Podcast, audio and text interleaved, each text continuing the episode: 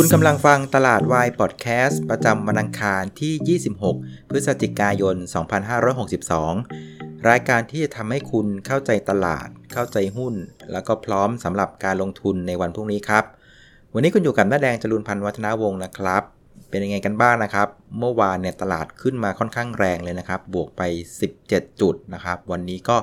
พักกันบ้างนะครับ ลบไป 5 จุดนะครับ คือบางคนก็อาจจะตกใจนะ เพราะว่ามูลค่าการซื้อขายเนี่ยขึ้นมาถึงเท่าตัวเลยนะครับ จากเฉลี่ยช่วงที่ผ่านมาเนี่ยก็เทรดกันวันละ 40,000 กว่าล้านนะครับ วันนี้ทะลวงไป 80,000 ล้านบาทนะครับ ก็เป็นเรื่องของการ rebalance นะครับ หุ้นเข้าหุ้นออกของ MSCI นะครับ ก็ผมว่ามันกลายเป็นเรื่องที่เริ่มไม่ใช่เรื่องน่าตกใจแล้วนะ เพราะว่าเหตุการณ์ในลักษณะคล้ายๆ กันเนี้ยมันเคยเกิดขึ้นมาแล้วตอนเดือนพฤษภาคม ซึ่งตอนนั้นก้อนใหญ่มากนะสองแสนล้าน เพราะงั้นรอบนี้ผมว่าไม่น่าจะตกใจกันมากนะครับ แต่ว่าวันนี้ผมว่า 3 เรื่องที่ควรจะคุยกันก็คือว่าไอการที่หุ้นมันกระโดดลงอย่างนี้นะเซตอินดี x เนี่ย คราวนี้ดูไม่ทันไง เพราะว่าพอมันปิดปุ๊บเนี่ย คือหน้าหุ้นที่เลี้ยงมาตลอดทั้งวันมันเปลี่ยนไปหมดเลยนะครับ แต่ไม่ต้องห่วงครับ พอดีผมนั่งเฝ้าตลาดอยู่พอดีก่อนตลาดจะเข้าสู่ช่วง ATC นะครับก็เห็นหน้าหุ้นอยู่ว่าหุ้นมันเล่นอะไรกันนะครับแม้ว่าพอตลาดปิดหน้าหุ้นมันจะพัง แต่ว่าพอพอจดไว้เหมือนกันนะเดี๋ยวมาดูว่าหน้าหุ้นมันเป็นยังไง แล้วพรุ่งนี้เราจะเล่นอะไรกันต่อนะครับแล้วก็เรื่องที่2เนี่ยก็จะเป็นเรื่องของบทเรียน MSCI แล้วล่ะนะครับก็พูดแล้วพูดอีกนะครับวันนี้ก็มารีลันให้ดูอีกทีหนึ่งแล้วกัน แล้วก็มาไล่ดูว่า หุ้นที่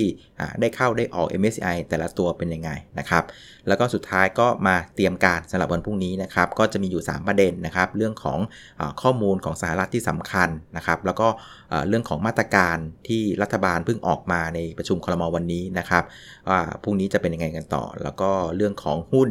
หลังจาก MSCI นะครับอินเด็กซ์มีผลไปละนะครับ เริ่มต้นนับ 1 วันพรุ่งนี้เล่นยังไงกันต่อ เดี๋ยวมาว่ากันในช่วงถัดไปนะครับ เอาละครับ วันนี้นะครับเซตปิดไปที่ 1,609 จุดนะครับ ก็ลบไป 5 จุดนะครับ ก็ดัชนีจริงๆ ทั้งวันเนี่ยก็แกว่งตัวบวกลบบวกลบนะครับ ก็เมื่อวานขึ้นมาร้อนแรงมากนะครับ แล้วก็ช่วงท้ายๆเนี่ยอย่างที่ทุกคนบอกนะคือพอเข้าสู่โหมดช่วงสุดท้ายที่กองพวกอินเด็กฟันต่างๆ หรือ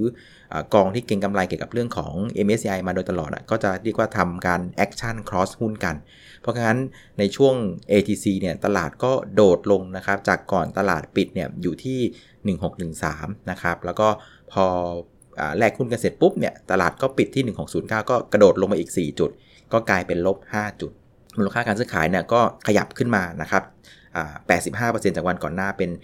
87,000 ล้านบาท โดยหุ้นที่ปิดนะฮะ ปรากฏว่าตัวที่ดึงตลาดในเชิงบวกเนี่ย ก็จะมีตัวของ IVL True ปท GC ฐานไทยกับ CPF นะครับ แล้วก็ที่กดตลาดก็จะมี AOT Advance SCB แล้วก็ GPSC แต่ว่าอย่างที่บอกนะครับ คือหุ้นชุดนี้เนี่ยมันเป็นหุ้นที่ จบหลังจากตลาดปิดนะครับเพราะฉะนั้นถ้าเกิดว่าเราจะดูว่าจริง ๆ ตลาดน่ะกำลังเล่นหน้าหุ้นอะไรอยู่เนี่ยต้องไปดูหุ้นก่อนที่ตลาดเข้าสู่ช่วง ATC ก่อนตลาดปิดนะครับ ก็ภาพก็ชัดเจนเลยนะครับ คือหุ้นที่ดันตลาดในช่วงก่อนที่ตลาดจะปิดที่จะ cross กันเนี่ย อันดับ1น่ะนะครับเป็น IVL นะครับบวกมา 5%อันดับ 2 เป็นปตท อันดับ3มหร GC อันดับ 4 เป็นปูนใหญ่ อันดับ 5 เป็นทหารไทย คือสิ่งที่เหมือนกันใน 4 ตัวแรกเนี่ยมันก็คือเป็นหุ้นที่เป็นโทนของ global play เลยนะครับ คือหุ้นที่เกี่ยวเนื่องกับรายได้กำไรที่ถูกสะท้อนมาจากรายได้จากต่างประเทศนะครับ กลุ่มปิโตเคมีเนี่ยชัดเจนเลยนะครับ IVL GC รวมถึงตัวของปูนใหญ่ด้วยนะครับ ปูนใหญ่เนี่ยทุกวันนี้รายได้จากปิโตเคมีเนี่ยค่อนข้างมีนัยสำคัญกับบริษัทมากนะมากกว่า 60%ของรายได้ก็ก็มาจากชุดนี้นะครับ เพราะฉะนั้นจะเห็นว่าหน้าหุ้นของตลาดก่อนที่มันจะ คลุกฝุ่นกันเมื่อตอนเย็นเนี่ยมันเป็นหน้าหุ้นของ global pay ชัดเจนนะครับ ส่วนทหารไทยเองเนี่ยก็เป็นอย่างที่เคยเดาไว้นะ คือว่าถ้ากองทุนกลับใจมาซื้อเนี่ยหุ้นกลุ่มมีอยู่ 2 กลุ่มที่กองทุนน่าจะสนใจ ก็จะมีตัวของกลุ่มธนาคารนะครับ แล้วก็กลุ่มของอิเล็กทรอนิกส์นะครับ ซึ่งเจ้าตัวทหารไทยเองเนี่ยมันก็ลงมาถูกมากนะครับ หลังจากจบเรื่องดิวควบรวมซื้อกิจการอะไรต่างๆเนี่ย คือมันถูกจนถูกเกินไปแล้วล่ะ ก็กลายเป็นหุ้นที่ถูกงัดมาเล่นนะครับ ก็กลายเป็นทหารไทยเนี่ย ค่อนข้างเด่นมากในวันนี้สำหรับกลุ่มธนาคารนะครับคราวนี้ทำไมหน้าหุ้นของก่อนตลาดปิดยังเป็นหุ้น global pay อยู่นะครับ ก็น่าจะเป็นประเด็นอย่างที่นักกลยุทธ์ของเราพูดให้ฟังเมื่อเช้านะฮะคือจีนเนี่ยกำลังจะออกกฎหมายเกี่ยวกับการเพิ่มโทษในเรื่องของการละเมิดลิขสิทธิ์ทางปัญญานะครับ ซึ่งอันนี้จริง ๆ แล้วนะมันเป็นสิ่งที่สหรัฐเนี่ยใช้เป็นข้ออ้างนะครับในการทำสงครามการค้าครั้งนี้ด้วยนะครับ คือสหรัฐเนี่ยเย้ยวๆมาตลอดว่าจีนเนี่ยชอบ ไปละเมิดนะพวกสิทธิทางปัญญาของเขานะครับ ซึ่งพอจีนออกท่าทางอย่างนี้ว่าเฮ้ยจะยอมออกกฎหมายเกี่ยวเนื่องกับเรื่องนี้นะ จะเพิ่มโทษให้นะไอ้พวกที่มันชอบก๊อปของอะไรพวกนี้นะก็กลายเป็นว่าเสมือนว่าจีนเองก็เริ่มอ่อนน้อมนะครับยอมนะฮะบางเรื่องให้กับสหรัฐแล้วงั้นประเด็นเนี้ยมันเป็นประเด็นที่สำคัญมาก คนก็เลยเริ่มตีความว่าอ๋อเอาละจิ๊กซอบางเรื่องที่เคยขัดแย้งขัดแย้งกันน่ะจีนเริ่มยอมให้บางละ เพราะฉะนั้นตลาดเริ่มคาดหวังแล้วว่าการเจรจาสงครามการค้า ครั้งนี้เนี่ยน่าจะเห็นความชัดเจนเนี่ยก่อนเดทไลน์ตัวใกล้สุดก็คือวันที่ 15ธันวานะครับที่สหรัฐจะขึ้นภาษีอีกชุดหนึ่งของจีน เพราะงั้นการที่จีนทำเนี้ยผมว่าตลาดเริ่มเริ่มเชื่อแล้วล่ะว่าว่ามันมันจะเป็นในเชิงบวก เพราะงั้นวันนี้เราก็เลยเห็นหน้าหุ้นที่เป็นลักษณะของ global pay เนี่ยขึ้นมาหมดเลยนะครับส่วนหุ้นลงไฟฟ้าก็เรียกว่าถูกขายทางกำไรกันเรียกว่าแทบจะเกลี้ยงเลยนะฮะคราวนี้พอมาดูหน้าหุ้นใช่เลยนะครับก็ปรากฏว่านักทุนสถาบันนะครับก็ซื้ออีก นะครับ เป็น 1,797 ล้านบาท เซโซพันแปดกลมๆ ก็เป็นการซื้อติดกัน 3 วันทั่วเลย แล้วเป็นการซื้อวันละหลักเกินพันล้านหมดเลย ก็เป็นสัญญาณที่ดีว่านักทุนสถาบันน่าจะเริ่มกลับใจแล้ว ซึ่งอย่างที่เราบอกถ้าสถาบันกลับใจ กลุ่มที่น่าสนใจก็จะมีกลุ่มธนาคารนะครับ กลุ่มปิโตรเคมี กลุ่มอิเล็กทรอนิกส์ก็ฝากดู 3 กลุ่มนี้ด้วยนะครับ ส่วนนักลงทุนต่างชาติวันนี้จะเห็นว่าสถานะออกมาเนะเป็นการขายนะ2,000 ล้านบาทก็ชัดเจนนะครับคือ MSCI เนี่ย คือต่างชาติเนะเขาหลาย ๆ กองเนี่ยเขาอิงกับดัชนีนี้ค่อนข้างมาก เพราะฉะนั้นมันก็จะเป็นภาพที่ต่างชาติจะ action อาจจะบวกอาจจะลบได้วันนี้ไม่ว่ากันนะครับเป็นเรื่องของการปรับตามเรื่องของดัชนีนะครับแต่ผมว่าคีย์สำคัญคือการที่เราเห็นสถาบันเนี่ยซื้อติดต่อกันระดับเกินพันล้าน 3 วันติดเนี่ยผมว่าอันเนี้ยเป็นสิ่งที่ดีนะครับงั้นพรุ่งนี้เนี่ยผมว่าจริงๆหน้าหุ้นที่จะเล่นได้ต่อเนี่ยคือถ้าคืนนี้ไม่มีอะไรในเชิงลบนะ ผมว่าหน้าหุ้นที่เป็นลักษณะของ global pay เนี่ยยังสามารถ เก็บเข้ามาเล่นได้อีกต่อนะครับ คราวนี้สิ่งที่เราได้เรียนรู้วันนี้นะ คือจริงๆ เราเรียนรู้มาหลายรอบแล้วเกี่ยวกับเรื่องของ MSCI นะอย่างที่ผมเล่าให้ฟังบ่อยว่า MSCI นะคือไม่ใช่บิดานะครับไม่ใช่พ่อนะครับคือเพราะฉะนั้นการที่เราไปเล่นกิงอะไรกับ MSCI นะโอกาสที่จะเจ็บตัวนะมีค่อนข้างสูง เพราะว่าดัชนี MSCI นะมันไม่ได้ถูกสร้างมาจากเรื่องของปัจจัยพื้นฐานนะครับมันไม่ได้เกี่ยวกับเรื่องกับผลกำไรกับเอาลุกเลย มันเป็นเรื่องของ liquidity นะครับเป็นเรื่องของ market cap ซึ่งในเบื้องต้นเนี่ยนะครับเดี๋ยวผมเล่า รีลันให้ฟังอีกทีหนึ่งแล้วกันนะครับ คือหุ้นที่จะถูกบรรจุในดัชนี MSCI เนี่ยอันแรกที่สำคัญคือจะต้องมีฟรีโฟดมากกว่า 15%ก็คือหมายความว่าพูดถึงหุ้นรายย่อยกองทุนสถาบันอะไรต่างๆเนี่ยสามารถมี สัดส่วนอยู่ในนั้นได้ไม่น้อยกว่า 15%ที่เหลือก็เป็นเจ้าของไป อันที่ 2 ก็จะเป็นเรื่องของ Market Cap นะครับ Market Cap เนี่ยก็อยู่ประมาณสักไม่ต่ำกว่า 250 ล้านเหรียญ ซึ่งอันนี้เองเนี่ยมันจะเป็นเหมือนกับว่าเป็นตะแกรงล่อนให้ว่าหุ้นที่ผ่านเงื่อนไขประมาณ 2 เงื่อนไขเนี่ยก็เป็นหุ้นที่มีขนาด ใหญ่พอ และมี liquidity มากพอ ให้นั่งทุนสถาบันต่างประเทศเข้าไปลงทุนได้ แค่นั้นเองไม่ได้เกี่ยวกับเรื่องพื้นฐาน เพราะงั้นหุ้นพวกนี้นะฮะก็ที่จะเข้าจะออก MSCI เนี่ยมันมักจะถูกเก็งอะไรกันขึ้นมาก่อน แล้วพอวันสุดท้ายก็คือวันนี้เนี่ยก่อนที่พวกนี้จะเริ่ม effective เป็นดัชนีตัวใหม่เนี่ยหุ้นที่มันถูกเก็งอะไรมาก่อน จึงมักจะถูกขายทางอะไรกันค่อนข้างยับเยินเลย อย่างในรอบนี้เนี่ย หุ้นที่เข้านะครับ MSCI Global Standard Index มีเข้าอยู่ 4 ตัว ปรากฏว่าวันนี้เนี่ยกระโดดลงเหวกันหมดเลยนะครับ B กริมเนี่ยลบไป 3.6%โอสถสภาลบไป 3% GPSC ลบไป 3%สวัสด์ลบไป 2.7 นะครับ ส่วนตัว small cap เนี่ยตัวที่เข้าวันนี้นะครับมี 7 ตัวจะมีผลพรุ่งนี้นะฮะ แล้วมันไอหุ้น 7 ตัวเนี่ยก็ถูกเก็งอะไรมาก่อนหน้าแล้วนะครับมันวันนี้ก็เป็นเรื่องของการทำกำไรกันก็กระโดดลงกันหมดเลยเซนเทลลบไป 1.7% JMT ลบไป 1.3% TPI Power ลบไป 1.2 ดูโฮมลบไป 1 STPI ลบไป 2 SPRC ลบไป 3 TQM ลบไป 6%เพราะงั้นจะเห็นว่าใครที่จะมาเล่นใน MSCI ในช่วงวันสุดท้ายนะ่ะโดนบาทาค่อนข้างแน่เลยนะครับถึงที่บอกถึงพยายามบอกว่าเรื่อง MSCI นะ่ะ อย่าอย่าเอาไอ้พวกนี้เป็นเป็นสาระนะครับ คือถ้าเกิดคุณจะเล่น MSCI จริงๆเนี่ยการเก็งอะไรนะ คุณต้องเก่งตั้งแต่ประมาณสัก เดือนที่แล้วอะประมาณเดือนหนึ่งก่อนหน้าเนี่ยว่าหุ้นตัวไหนจะเข้าจะออกแล้วคุณไปดักหุ้นพวกนั้นอะอันนั้นถึงจะสำเร็จ แต่ถ้าใครมาเล่นช่วงเนี้ยช่วงอาทิตย์สุดท้ายเนี่ยผมว่าโอกาสได้เนี่ยค่อนข้างยาก เพราะงั้นเรื่องนี้เนี่ยผมถึงบอกว่ามันมันไม่ได้เกี่ยวเรื่องของปัจจัยพื้นฐานเนาะแต่ว่าเรื่องของวอลลุ่มเนี่ยมันก็เพิ่มขึ้นค่อนข้างเยอะนะครับผมจำได้เลยว่าก่อนตลาดปิดเนี่ยเราเทรดกันอยู่ประมาณ 40,000 ล้านนะครับพอช่วงคอมาเก็ตเนี่ยก็กระโดดไปเป็นอ่า86,000 ล้านบาท ก็เป็นเรื่องของการ cross หุ้นนะครับ อ่าแล้วมีคนถามว่าแล้วมันต่างกับตอนเดือนพฤษภาหรือเปล่านะครับ คือตอนวันที่ 28 พฤษภานะตอนนั้น MSCI ก็มีการปรับ rebalance เหมือนกันนะครับ แต่ว่าโทนในตอนนั้นนะเป็นการปรับเพิ่มน้ำหนักหุ้นไทยนะจาก 2.3%เป็น 2.8 ซึ่งช่วงนั้นนะมันมีการปรับเกณฑ์อะไรบางอย่างนะมันทำให้หุ้นบางกลุ่มเนี่ยพวก NVDR เนี่ยก็สามารถถูกนับเข้าไปด้วยนะครับ ก็เลยทำให้ตัวของอสัดส่วนเนี่ยมันเพิ่มน้ำหนักเข้ามา วันนั้นน่ะก็ ขึ้นไปประมาณ 2 0 0แสนกว่าล้านนะครับ ก็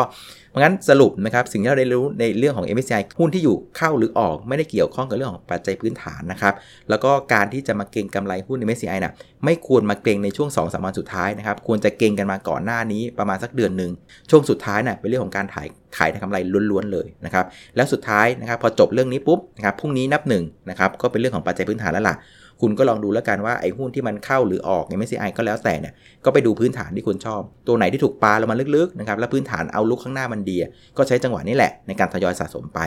ส่วนพรุ่งนี้นะครับมีอยู่2อสเรื่องนะครับ มันอาจจะมาจากคืนนี้ก่อนนะครับ คือคืนนี้เนี่ยก็จะมีตัวเลขความเชื่อมั่นผู้บริโภคของสหรัฐเดือนพฤศจิกานะครับ ก็เดือนตุลาเนี่ยอยู่ที่